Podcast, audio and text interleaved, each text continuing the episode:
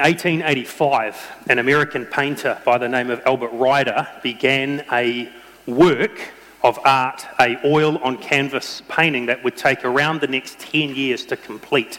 It was multi-layered, which was his style. The way he would paint is he would um, put paint and then he would paint another layer and another layer and another layer. And sometimes he'd, he'd paint while one layer was still wet to create a density to his paintings. And among all of his paintings, this is perhaps one of his most famous. It took him 10 years to complete, and it is simply entitled Jonah.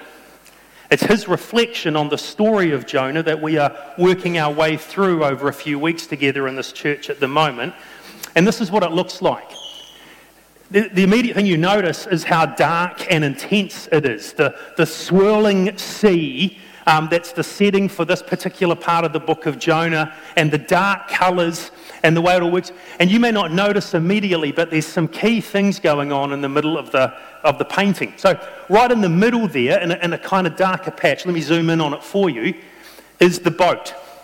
That's the ship that the sailors were on and what that Jonah was on um, that they ended up throwing off. And the way that Ryder has painted it, there's no mast or anything like that, so that's snapped off. And the, the boat's almost slightly skewed, if you can see that in the water, as though it's, it's almost at breaking point. It's almost about to fall apart under the, the huge travail of this massive storm uh, that they're in. That's the boat in the middle there. And then in the foreground, in front of the boat, you can, might be able to see there the figure of Jonah in the water, in the waves. So zeroing in, there he is. Um, he, he's in big trouble. He's been thrown overboard, and the water, you know, his, his head and nose basically is above the water in his hands, and you almost get the sense that he's about to go under. As the waves are on him, he's about to, to sink the way that Ryder has painted this. And then off to the very side, on your right, is lurking this menacing dark figure of this great fish so let me, let me bring the fish up. There it is. So dark and, and huge, massive, big bulging eyes, if you can see those. It's quite hard, it's quite dark, but bulging eyes. And those bulging eyes are zeroing right in on the figure of Jonah down in front of him. The fish is about to swoop and swallow him whole. But the bit I love most about it is the top of the painting. Because above it all, in the light, which is probably the bit you can see okay, is this figure the figure of God over the entire scene, in control of everything, surrounded by light. And in one hand is an orb, which either would symbolize the world in which he is in control over, or perhaps it's an orb that a king would hold to show their kingly power. But either way, it shows the sovereignty of God with his hand, other hand raised as though he is directing and in charge of everything that is happening in this uh, amazing portrait. And the thing I love about this picture, I've, I've, been looking at some different artwork about the story of Jonah, and I, I love this particular one, A, because it's dark and, and brooding, but it captures, I think, beautifully the exact moment that we are in in, this, in the story of Jonah.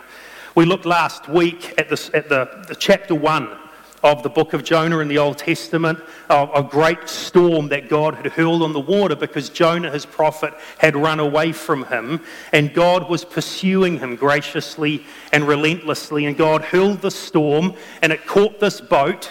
And, um, and they tried everything, and in the end, they had to throw Jonah overboard as the only way to calm the waters because Jonah wouldn't simply confess uh, his rebellion against God and repent of that. And so at this moment where we begin now, Jonah is in the water just as he is in Ryder's painting, about to sink and drown when this massive fish swoops. So I want to look at this with you. Um, so this morning we're in Jonah chapter 2. Um, so I'd like you to turn to that if you've got a Bible with you, either a paper Bible or a phone app or the journal, if you've got um, the journal there. And that's whether you're here at Botany or watching this in Hastings as well. Hi to you guys or on the internet. It's really helpful to have the text actually in front of you today. And we're going to look in Jonah 2. Actually, we're going to start in the very last verse in, in our Bibles of chapter 1. Um, chapter 1, verse 17 should actually be part of chapter 2. Um, and that's where we're going to begin today and look at this, what happens with this great fish. This is the part of the story that's probably best known. Um, if you were to ask someone who doesn't normally come to church and doesn't know a Bible very well, do you know anything about Jonah? They'd probably be able to say, yeah, Jonah and the whale. Um, it's actually not called a whale in the text, it's just called a great fish. But over time, different people started drawing different pictures and painting pictures of this gigantic looking sperm whale or something that, that swallowed Jonah. And then, of course, Disney made the Pinocchio movie, which kind of added to uh, even more of this legend. It's not necessarily a whale at all, it's simply a great fish. But that's almost become the focus point for a lot of people. And so many uh, liberal scholars and, and atheists have raised the question well, how can you even believe this story? It's, it's presented in the Bible as though it's history. This is about a real person named Jonah going to a real city named Nineveh. And yet, in the middle of it, there's this this, this weird bit about this guy surviving in the stomach of a great fish for three days and three nights. And a lot of liberal scholars pour scorn on this story and say it can't be true, that would never happen. Um, my response to that is if you believe that God, there is a God who created the world, then this is a really minor miracle. I mean, seriously, this is not on the tough miracle list to believe, in my opinion. You know, uh, the God who is spoke and the universe came into being. That's a, that's a big miracle. You know, Jesus raising Lazarus from the dead when he'd been dead for four days. That's a big miracle. Jonah surviving in the stomach of a, of a great fish.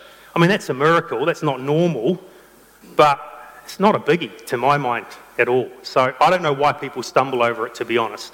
Anyway, the point of the story is not actually the fish. I came across this quote from an old uh, commentator about the, writing about the Bible before I was even born, Thomas Carlyle. But he said, I was so obsessed with what was going on inside the whale that I missed seeing the drama inside of Jonah.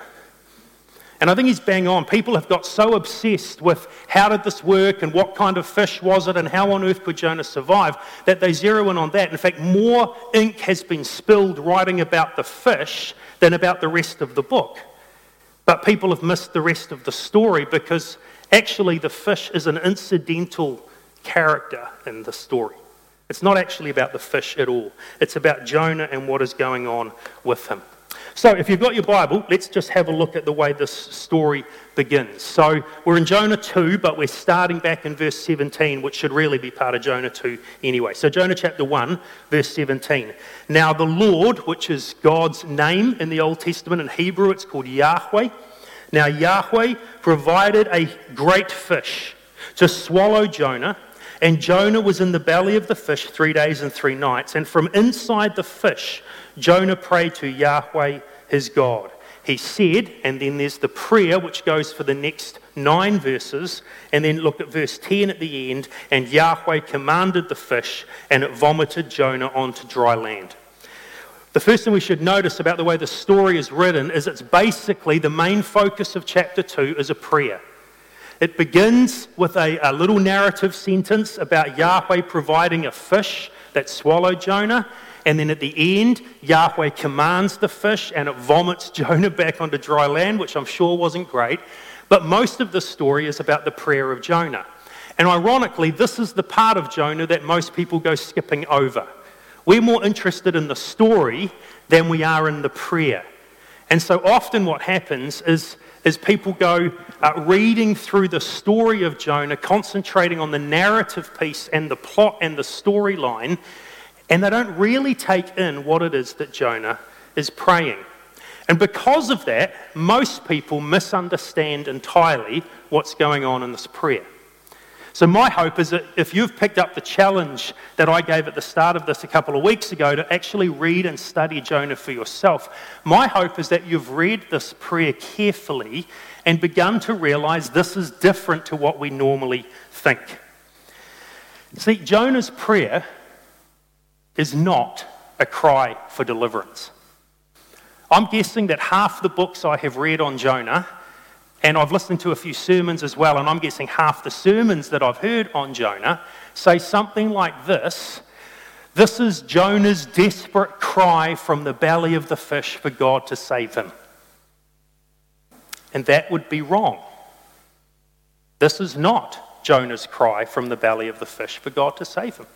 This is not a prayer for deliverance. This is not Jonah praying, God, would you deliver me, please? What this is, is a response to God's deliverance.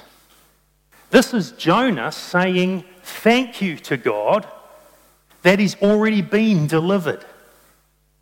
See, and we misread the story when we think the fish is God's judgment on Jonah. It isn't. The fish is God's salvation of Jonah. The fish has saved Jonah. And Jonah doesn't pray, God, save me from this horrible fish. Jonah is praying, God, thank you for saving me from a horrible death by drowning. See, he's now safe in the fish. The fish isn't a bad place for Jonah to be. Well, it probably was pretty smelly and slightly acidic, but the fish is not God's judgment. The fish is his salvation. And so, this prayer, this exquisite prayer that we're going to look at today, this is not Jonah going, Oh God, I hate this and it stinks, get me out of here. This is Jonah going, God, thank you, because I was drowning and you saved me. What this means is that technically, this prayer is a thanksgiving psalm. In fact, it is very similar to many of the Psalms of the Old Testament in the book of Psalms. In the book of Psalms, which were the songs of Israel, there are three kinds of main three categories. There are worship psalms that praise God for who He is. There are thanksgiving psalms that thank God for what He's done. And there are, there are lament psalms that weep before God when life hasn't gone great. Those are the three main categories. Actually, the lament psalms is the biggest group of all. But one of these other key categories is thanksgiving psalms, which are psalms that a psalmist will pray to say, Thank you, God, for saving me. And Jonah 2 is a thanksgiving psalm. This week at our staff meeting, I was um, leading a short devotion as we sometimes do in our staff meetings, and I read to them the opening words of one of the Thanksgiving Psalms from the book of Psalms. It's Psalm 18, and it's got very similar language to Jonah chapter 2. This is the way Psalm 18 begins. It's really long, but I just read the opening verses of it. Psalm 18 says, I love you, Yahweh, my strength. Yahweh's my rock, my fortress, and my deliverer. I call to Yahweh, who's worthy of praise and I've been saved from my enemies.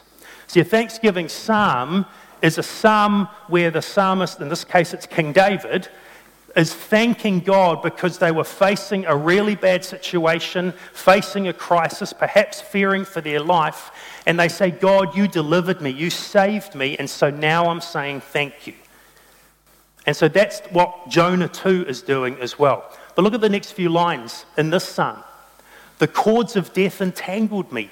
The torrents of destruction overwhelmed me. The cords of the grave coiled around me. The snares of death confronted me. If you have studied Jonah 2 this week, then this kind of language should ring a bell for you. Because it's very similar language that Jonah will use to describe the way he was almost drowning and almost died. In Jonah's case, he'll use this language literally. David's using it metaphorically to talk about how tough his life was. But it's the, it's the next verse that I think is really telling. David wrote, In my distress I called to Yahweh. I cried to my God for help. From his temple he heard my voice. My cry came before him into his ears. Let me leave that up there and let me read to you the opening part of Jonah's prayer in Jonah 2. Jonah 2, verse 2. In my distress I called to Yahweh. He's just quoted Psalm 18. In fact, Jonah's psalm contains allusions or quotes to at least 10 different psalms in the book of Psalms. Jonah is weaving together a song or a prayer of thanks to God based on a lot of the other prayers and thanks in the book of Jonah, uh, in the book of Psalms. And he's coming to God and he's saying, Thank you for saving him. So this is not Jonah crying out to God for salvation. This is Jonah coming to God and saying, Thank you for saving me. And Jonah was right to do that. If you think back to the story we've already looked at, Jonah's a prophet from God and he's on the run. God told him, Go preach in this wicked city of Nineveh. Basically, they were the Nazis of the ancient world. Jonah doesn't even talk to God, he doesn't even answer God. He just takes off and he runs. He's disobeyed God, he's turned his back on God, he's run for his life, and God has pursued him in grace. But Jonah doesn't want anything to do with God until the point comes where he's been thrown overboard and he's sinking and he's drowning and he's cried out to God, and God has sent a great fish to save him. And as Jonah sits in the belly of the fish, he realizes just how gracious God is because he didn't deserve to be saved. He turned his back on God. He basically gave God the middle finger and ran away. And he didn't deserve anything from God except his judgment, but God has still, in his grace, chosen to save him. And so Jonah's going, Thank you, because I didn't deserve that. And that, I think, is really the big idea of this, um, this part of Jonah, this particular psalm that Jonah writes.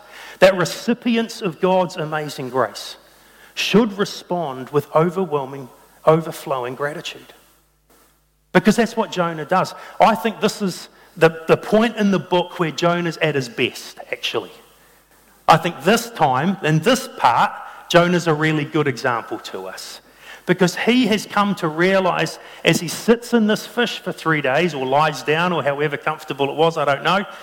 But as he's in that fish, in the belly of this great beast, he comes to realize he did not deserve to be saved, and Yahweh heard his prayer and answered him and saved him. And now he writes this amazing psalm to say, Thank you, God. I can't believe what you've done for me. And I think it's a really good example to us of if we are recipients of God's amazing grace through Jesus today, then we should be people who are overflowing with gratitude to Him. The way a Thanksgiving psalm would work is it had three main parts to it. There was an opening line, which is that line I just read In my distress, I called to Yahweh and He answered me. And then there's three main moves. There's what I call the before, which is basically there's a description of the crisis that the person was in, that the psalmist was in. There's a description using really vivid poetic language of the absolute mess that they were in. And then there's an after, which is the description of how God has saved them out of that mess. And then there's a therefore.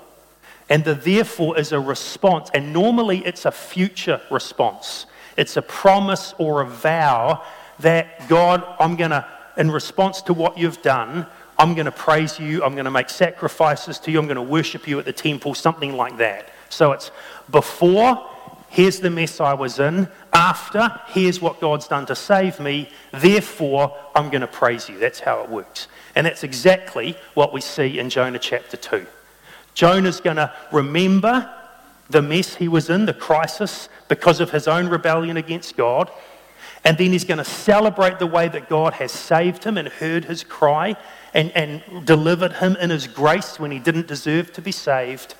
And then he's going to make a vow to God that he is going to respond and say thank you to God when he gets out of the fish. He's going to thank God for saving him. That's the way it's going to work. So let me walk through this beautiful psalm with you um, quite quickly today. So, the before. So, it begins with the way that Jonah um, recalls the trouble he was in because of his rebellion against God. So, he does that in verse 2 down to the first half of verse 6. Now, listen to these words, and you can follow along if you've got the Bible open. And while we read it, I want to put this picture back up from Albert, Albert Ryder because I think it captures some of the language that Jonah uses here. Jonah 2, verse 2. In my distress, I called to Yahweh and he answered me. From deep in the realm of the dead, I called for help, and you listened to my cry. You hurled me into the depths, into the very heart of the seas, and the currents swirled around me, and your waves and breakers swept over me. I said, I've been banished from your sight, yet I will look again towards your holy temple. The engulfing waters threatened me. The deep surrounded me. Seaweed was wrapped around my head. To the roots of the mountains I sank down. The earth beneath barred me in forever. It's an amazing, poetic description of a guy who's drowning, isn't it? Some of the language in it is awesome. I've just noticed some of the phrases here uh, on the screen. He talks about being basically in the realm of the dead, like I was almost a complete goner, God.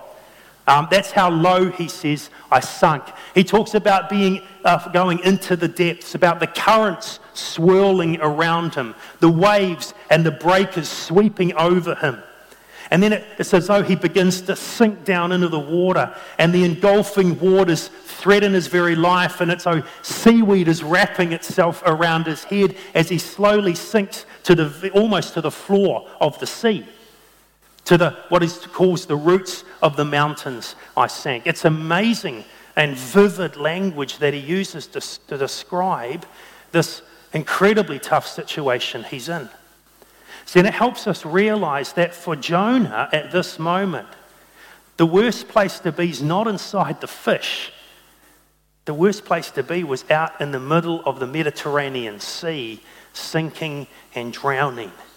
And that's the place where God saved him from. That's where he was saved. It's very similar language again, isn't it, to Psalm 18. And again, Psalm 18 is using that similar, that kind of um, talk about being entangled and the torrents of destruction overwhelming. But in, in David's case, David's actually writing this psalm about when he was a young man on the run for his life from King Saul who wanted to kill him. So David is using this language metaphorically. Jonah is using it literally. Jonah was drowning, he was sinking to the bottom of the ocean. David uses similar language, but he's talking about how close he came to having his life snuffed out by Saul because he was a rival for his throne. But either way, what they're describing um, in, the, in their Psalms of Thanksgiving is, is the crisis they found in themselves. This was what it was like for me before God stepped in. Jonah says, I was almost dead, I was a goner. But then God saved me. And that's what the next section is. The rest of verse 6 and verse 7 is his after. Here's where I was before, but then this is the after. Have a look. Midway through verse 6. Actually, let's read from the beginning of verse 6. To the roots of the mountains I sank down, the earth beneath barred me in forever. What's the next word? But.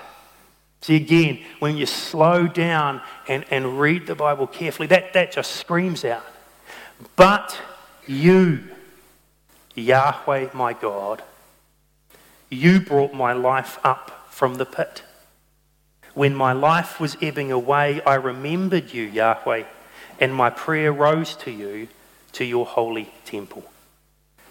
This is Jonah coming to the realization that his life was, was over, but then God stepped in. And thankfully for Jonah, as we saw in chapter 1, when Jonah chose to run, that wasn't the last word because you, we read in verse 4 of Jonah 1, then Yahweh chose to act. And now Jonah's very thankful that that's the kind of God he is. Because Jonah was about to drown, but Yahweh stepped in and saved him. And so in this little passage here, he, he celebrates what God has done in saving him. See, notice, by the way, verse 7 I remembered you, Yahweh, when my life was ebbing away. My prayer rose to you from your holy temple. The prayer we read in Jonah 2 is Jonah's second prayer. The first prayer he prayed was as he was drowning in the sea. And I think his prayer was something like, Help. And Yahweh answered his prayer in his grace. And in response, he's written the second prayer, the psalm of thanksgiving. See, recipients of God's amazing grace should respond to what God has done with overwhelming, overflowing gratitude. And that's exactly what Jonah does here. I want to hit pause for a minute uh, and leave Jonah for a moment and think about our lives. See, if you're a follower of Jesus, if you've put your faith in Him, then you're a recipient of God's amazing grace. And so am I. Because the Bible, especially into the New Testament, talks about the fact that all of us have run from God, all of us have turned our back on Him. All, all, of us have ignored the one who created us and made us for his glory and his pleasure, and we've gone and pursued our own thing, followed our own agenda, said no to God multiple times, and we are deserving too of his judgment because of that. And yet he sent Jesus to live the life we couldn't live and to die and pay for our sins and rebellion and rise again to offer us new life. And, and each of us, if we're followers of Jesus, we've said yes to that invitation, to that gift. And we didn't deserve it. There was nothing we'd done to be worthy of that, nothing that we had done that could earn God's love or his favor or, or, or anything from him. And he's given us new life for eternity through Jesus, completely by his grace. Nothing we could do. And that means, I think, even more than Jonah. As recipients of God's grace, our lives should overflow with gratitude. And just like Jonah in the psalm, each of us, if we're followers of Jesus, have a before and after. Each of us have a, this is what my life was like before. And then grace stepped in and God saved me, and now this is what it's like for me after. You find that especially in the New Testament. The Apostle Paul would write these words to one of his associates, his friends Timothy. He said, Even though I was once a blasphemer and a persecutor and a violent man, I was shown mercy. The grace of our Lord was poured on me abundantly. So he said to Paul, What was your before, Paul? What words would you describe your before? And Paul would say, Blasphemer, persecutor, a violent man. Paul would write to um, a church in a little place called Ephesus in modern Turkey. And he reminded the people that as for you, you were dead in your transgressions and sins. You lived among the people of the world, gratifying the cravings of our flesh and following its desires. You were deserving of God's wrath. Before you came to faith in Jesus, that was us. That was our before. Later on in the same chapter, he'll write to, to especially the Christians in Ephesus who were not Jewish, who were Gentiles, and he would say, Because you were Gentiles, before you came to faith, you were separate and excluded and foreigners and without hope and without God. That's your before. See, all of us have a before.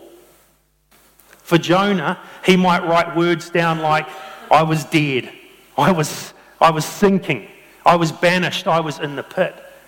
Paul, as we saw, would say, I was a blasphemer and a persecutor and a violent man. The Ephesian people, based on what Paul wrote to them, would say, uh, We were dead and we were objects of God's wrath and we were separate from Him without hope.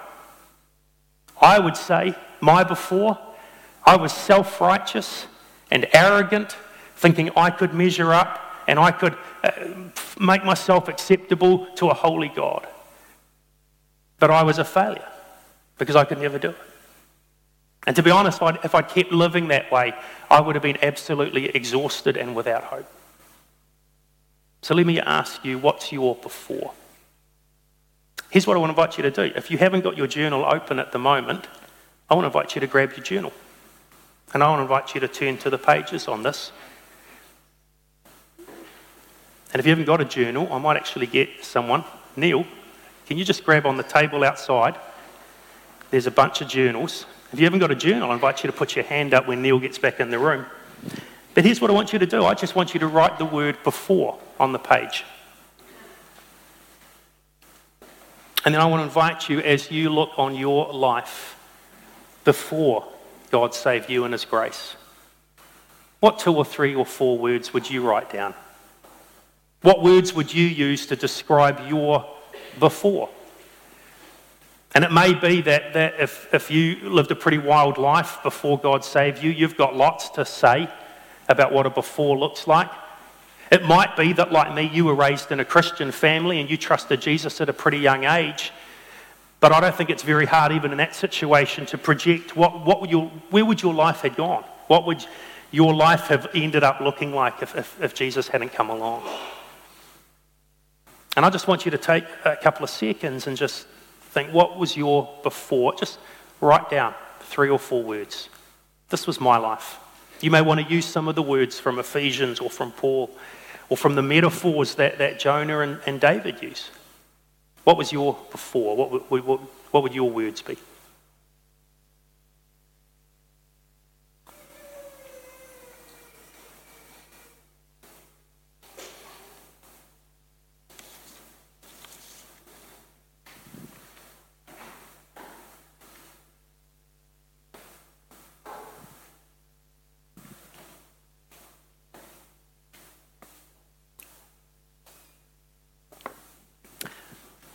If you're a follower of Jesus, you don't have just a before, you have an after. You have a this is what my life looks like now because of God's amazing grace that's been poured on, out to me through, through Jesus Christ. What would you write for your after? What's a few words to describe what salvation means for you now? For Paul, this is what he wrote a couple of verses later in 1 Timothy I was shown mercy so that in me, the worst of sinners, Christ would display his immense patience and as an example to those who would believe in him and receive eternal life. Paul would write heaps of other words to describe his after, but these are the ones I grabbed from 1 Timothy. Writing to those Ephesian believers, he said it's because of God's great love for us that God made us alive with Christ even when we were dead, as by grace you've been saved. And then later on, for we are God's handiwork, we are his work of art. Later in the, that next section of Ephesians, he would write, in, in one body, which is uh, the church, everyone reconciled together, he's reconciled both Jew and Gentile to God through the cross. He's put to death their hostility. He came and preached peace to those who are far away and, and those who are near, and he's brought us access to the Father by one Spirit. There's amazing words in that. What's your after? I think Jonah, based on the words he writes in the psalm, he would say, My after is, is I'm alive. He gave me life. He heard my prayer. He gave me hope that I would see his temple again. Paul wrote in 1 Timothy there that I received mercy. God displayed his patience to me. I was given eternal life. In Ephesians, they were told you were made alive you were saved by His grace. You are now God's work of art. You've been reconciled to God and to each other. In my life, I would say my after, that I was saved by grace. I didn't earn the relationship with God that I had. And I, and I still can't. It's purely by His grace that I am accepted by Him and loved by Him. That's my after. What's yours? Again, I just want to invite you, just use your journal or use notes on your phone or whatever you want to do. But just want you to think and just write down a few words. What is your before and what is your after in terms of what God has done in your life through Jesus?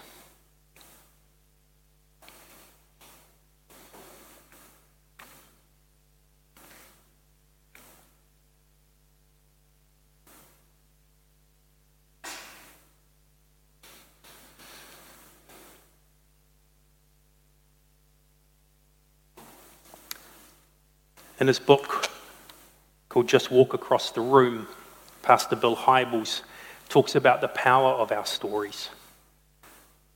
That if you've been saved by Jesus, you have a story, a before and an after in terms of what God has done for you. These are some of the examples that, that Hybels uses in, in that book. Just the power of the way that, that Jesus transforms our lives from striving to grateful, from self destructive to healthy, from guilty to liberated, despairing to hopeful. And that's all of us. I've, um, I've actually asked two of our leaders today to come and share their stories. So I'm going to invite Robin and Susan if they would come up and join me up here. And um, they're just going to share a little bit about their stories because this is something we actually want to start doing more in our church. That's sharing the story of what God has done in our lives. And so I've asked these guys to come and share their stories with us today. But I'm going to ask you to be willing to share yours as well.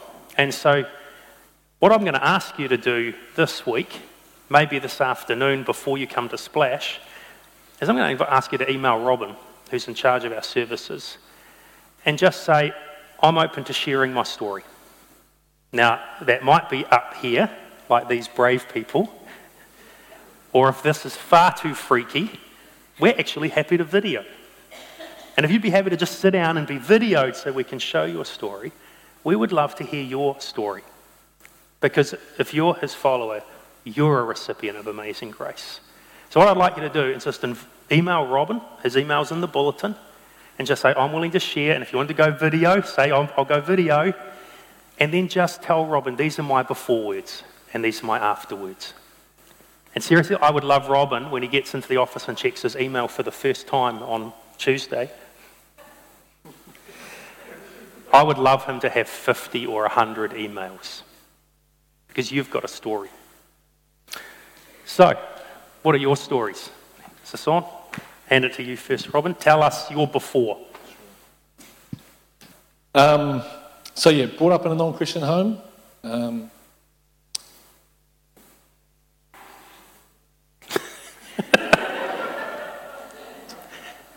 so, if this happens on video, then we can stop the video and restart.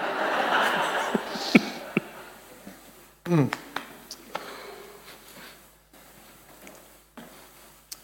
Um, where do I start? Right. so um, I was a kid that was kind of always looking for trouble. Um, I think it all started when um, back in the UK, if, if, you're from the UK, you'll remember a thing called the 11 Plus, um, where basically when you finished primary school, um, you took an exam, and if you passed the exam, you kind of went to these really good schools, and if you failed the exam, you went to not so good schools. So I failed this exam when I was 11, and, um, and I got sent to these. Um, thanks, guys. it's good, this is good. Um, yeah, I got sent to a pretty bad school, and so whereas my brother passed this, uh, this exam and went to a really good school, and so that's kind of where it all started for me, um, and it started going downhill from there. So I, um, at a young age,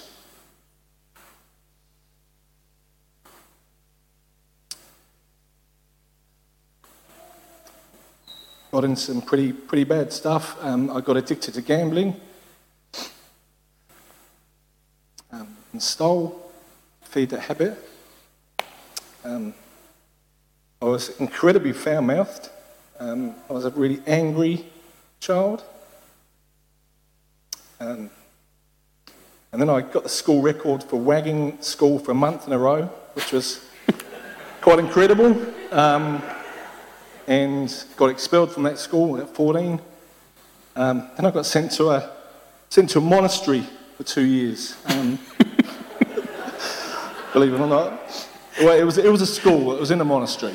Okay, I just had to clarify that. All right. Um, anyway, I got sent to this monastery, uh, and it was a school run by monks. Um, and um, that was the first time really I, I had some discipline in my life. Because um, you couldn't do a thing out of, out of line, really, at this school.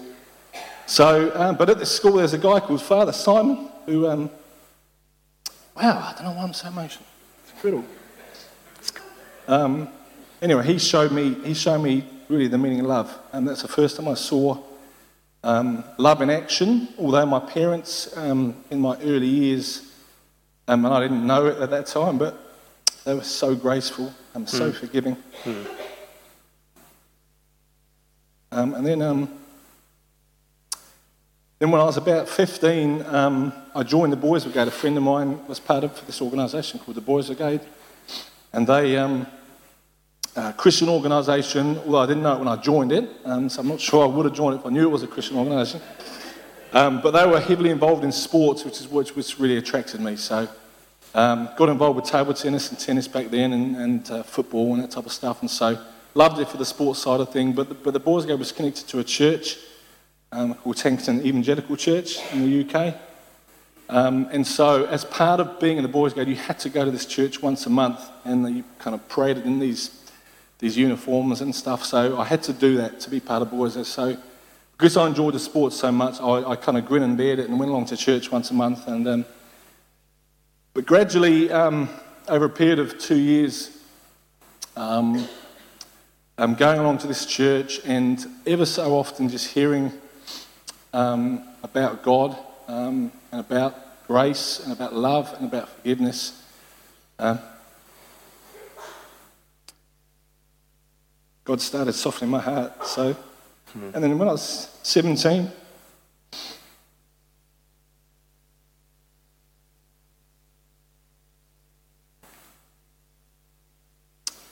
um, at a Boys Brigade camp, and the guy that led the camp used to read these books, um, and he would tell these stories. And one was the cross and the switchblade, and one was Run, Baby, Run, which was um, um, books about these guys that were involved with some fairly hairy stuff, but how God changed them. And so, yeah, was sitting.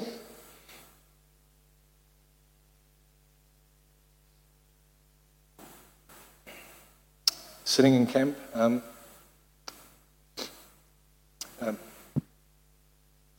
they were singing this song called um, You Laid Aside Your Majesty, which Brad is going to read.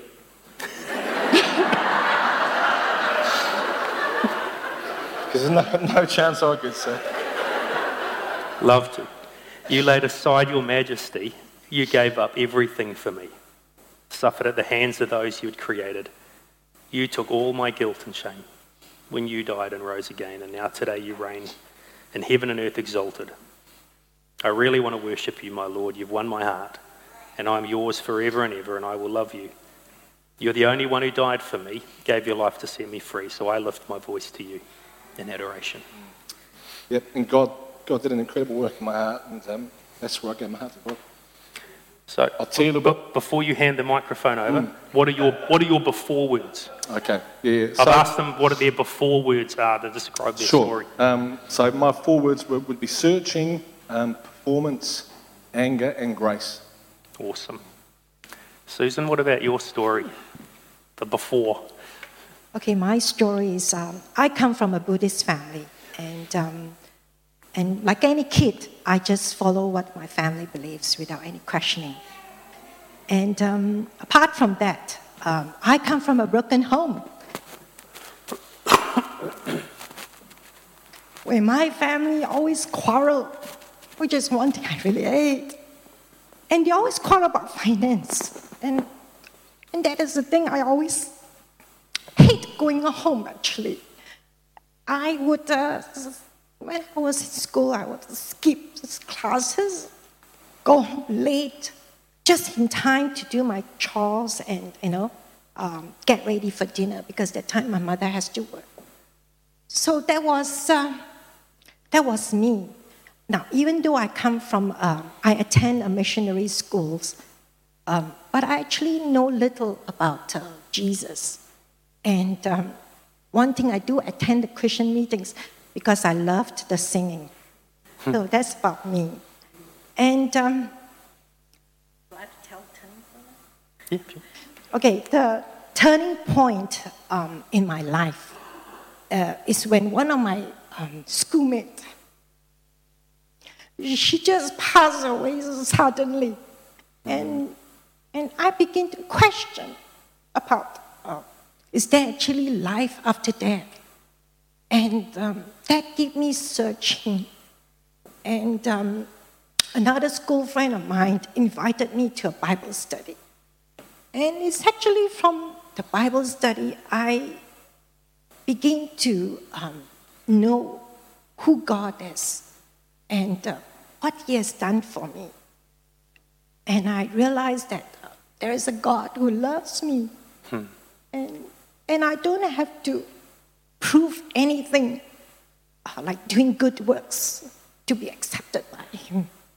And the only thing that uh, God promised that uh, He says that if he who hears my word and believes in Him, I will not be condemned, but I have passed from death to life. And that gave me the um, courage and confidence that I can face death if whatever circumstances happen because Jesus has overcome death and He is the victory. And in Him, I have peace and I'm loved. So the four words or few words before my accept, uh, before I believe in Jesus is, I, I do good works to be accepted, and I'm a rebellious child, and I fear of death, and I'm searching. That's cool. Why don't you keep the mic? Why don't you tell us the after? What, what's, what's been different because of what Jesus has done for you? Now, after I um, believed in Jesus, well, things didn't happen overnight in my family. But God changed me. He began to um, help me. I mean, I've, I received His love, and He helped me to love my family my mom and dad, my sister. And, um, and I'm free from the bondage of fear fear that grips me, fear of death, fear of doing good things. And I am accepted and I'm loved. I'm accepted because I don't have to prove that by doing good works, I'm accepted by God. And the most important thing is, I have a good friend. Jesus is my good friend. Hmm. And he loves me just as who I am. So cool. What are your afterwards? My afterwards is um, I'm thankful that he saved me just as I am. That's grace. And I'm loved, I'm forgiven, and I'm accepted. That's so cool. Thank you, Susan. That's, that's how you hold it together. I, I, I, I, thought us guys were meant to hold it together. I, was crying on the way up, so I had no chance. Anyway. Um, so for me, um, I, I, don't know if you believe in the power of the Holy Spirit, but um, that night I became a Christian. Um, there was an incredible thing going on in my heart, and um, God took this angry person um, and changed me literally overnight. I became um, angry no more, literally. I mean, that's, that's, that's how I can only put it because um, I, was, I was angry with everyone before that. I was an angry person. I, people would often say, I could just see it in your eyes, there's anger in your eyes, and always looking for trouble. But um, God replaced that with, with incredible love. Um, and, and so when I became a Christian, I, um, that same year I went on this, this uh, trip called Love Europe, which was I spent a month in um, France with a group of young people, um, literally just evangelizing and loving people and caring for people. And then I spent um, the next year, a year in inner city London with an organisation called Oasis, working with a small church, just doing the same thing, working in this inner city estate, um, loving people. And so um, God really developed a heart, um, not just for lost people, but just for people in general, a heart of love. And so so, really, all my jobs I mean, I've been involved in ministry for, for many years now, but all my jobs I was a tennis coach for, ran my own business for 15 years. And um, even in that time, I was able to, I think, love people um, because God changed that anger um, to mm. love. And so, and often people would say on court, they'd say to me, Are you just a cheap counsellor? That's what they'd say because I'd spend, I'd spend half my lesson talking to them about life, you know, and so they'd tell, tell me I'm a cheap counsellor. So. Maybe us tennis coaches should charge more. I'm not sure, but maybe. um, so anyway, my, my words um, are um, forgiven, um, grace again, um, freedom, and song, because um, God put a song in my heart when I became a Christian. Brilliant. Thank you, guys.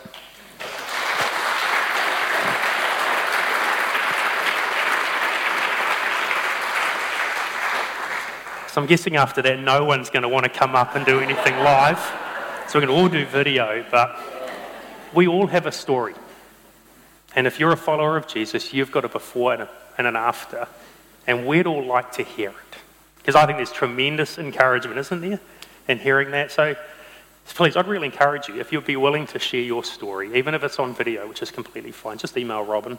And if you're in Hastings, talk to Harataki and Shona. I'd actually love to have some Hastings stories on our screen here at Botany and vice versa. So that'd be really cool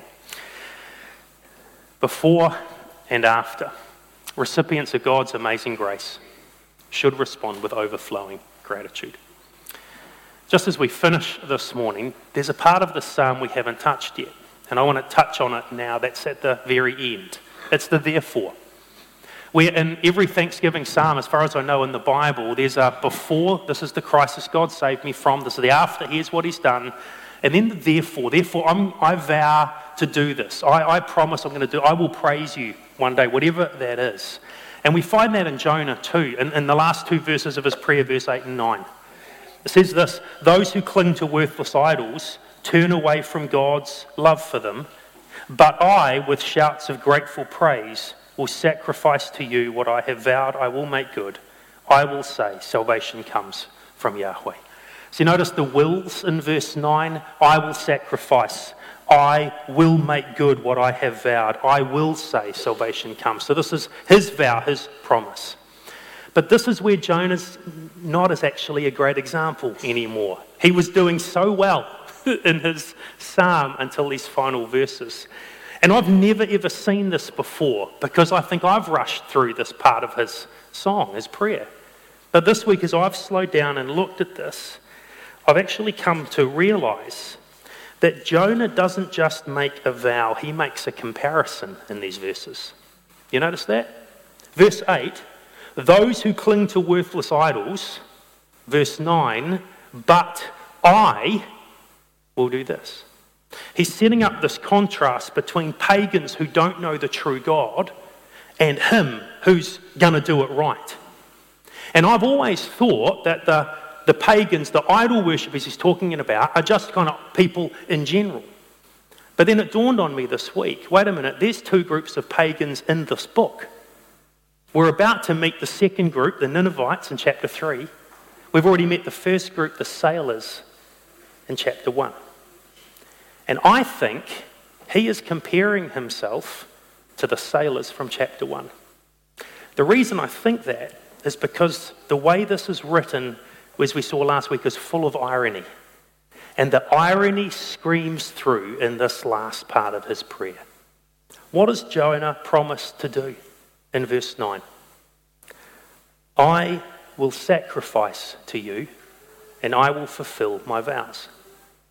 If you've studied the book of Jonah, as I've asked you to do, then the idea of sacrifices and vows should ring a bell because that is what the pagan sailors did at the end of chapter 1.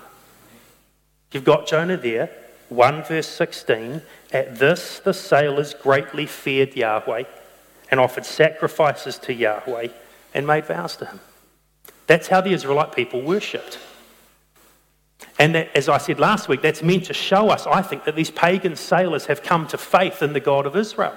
They've become believers in him. And they show that by doing very Israelite worship of making sacrifices and making vows to God. Now, Jonah comes in the belly of the, this fish and he makes his vow God, I'm going to make sacrifices to you and I'm going to make vows to you that I promise I will fulfill. But gee, I'm glad I'm not like those pagan sailors that were on that ship because they'd never do that. See, he didn't know the sailors had done that. He didn't know they'd come to faith. He got tossed overboard in chapter 1, begins to drown, the sea calms, and the sailors have come to faith, and Jonah doesn't know. And so there's this irony at the end of this, what is otherwise a beautiful psalm. There's this note of arrogance from Jonah. God, I am so glad I'm not like those pagan sailors because I'm going to make sacrifices to you and I'm going to fulfill vows. Little knowing as he's swimming around in a fish, that's exactly what's happened to those guys. And it just adds an incredibly important note to our big idea. Recipients of God's amazing grace should respond to God with overflowing gratitude and a very deep humility. The problem is that many people who have been redeemed by grace have yet to allow it to filter down into their souls in the way they look at other people. See, what we're meant to see at this midpoint of the book is that Jonah has run from God and been saved by grace and is now really grateful that God has saved him. But he's still viewing other people who don't know God with tremendous arrogance and pride. And that's what God still has to break in him. And so, the lesson for us today, if we're followers of Jesus and recipients of grace, is that we should follow his example and have tremendous gratitude, overflowing gratitude to God.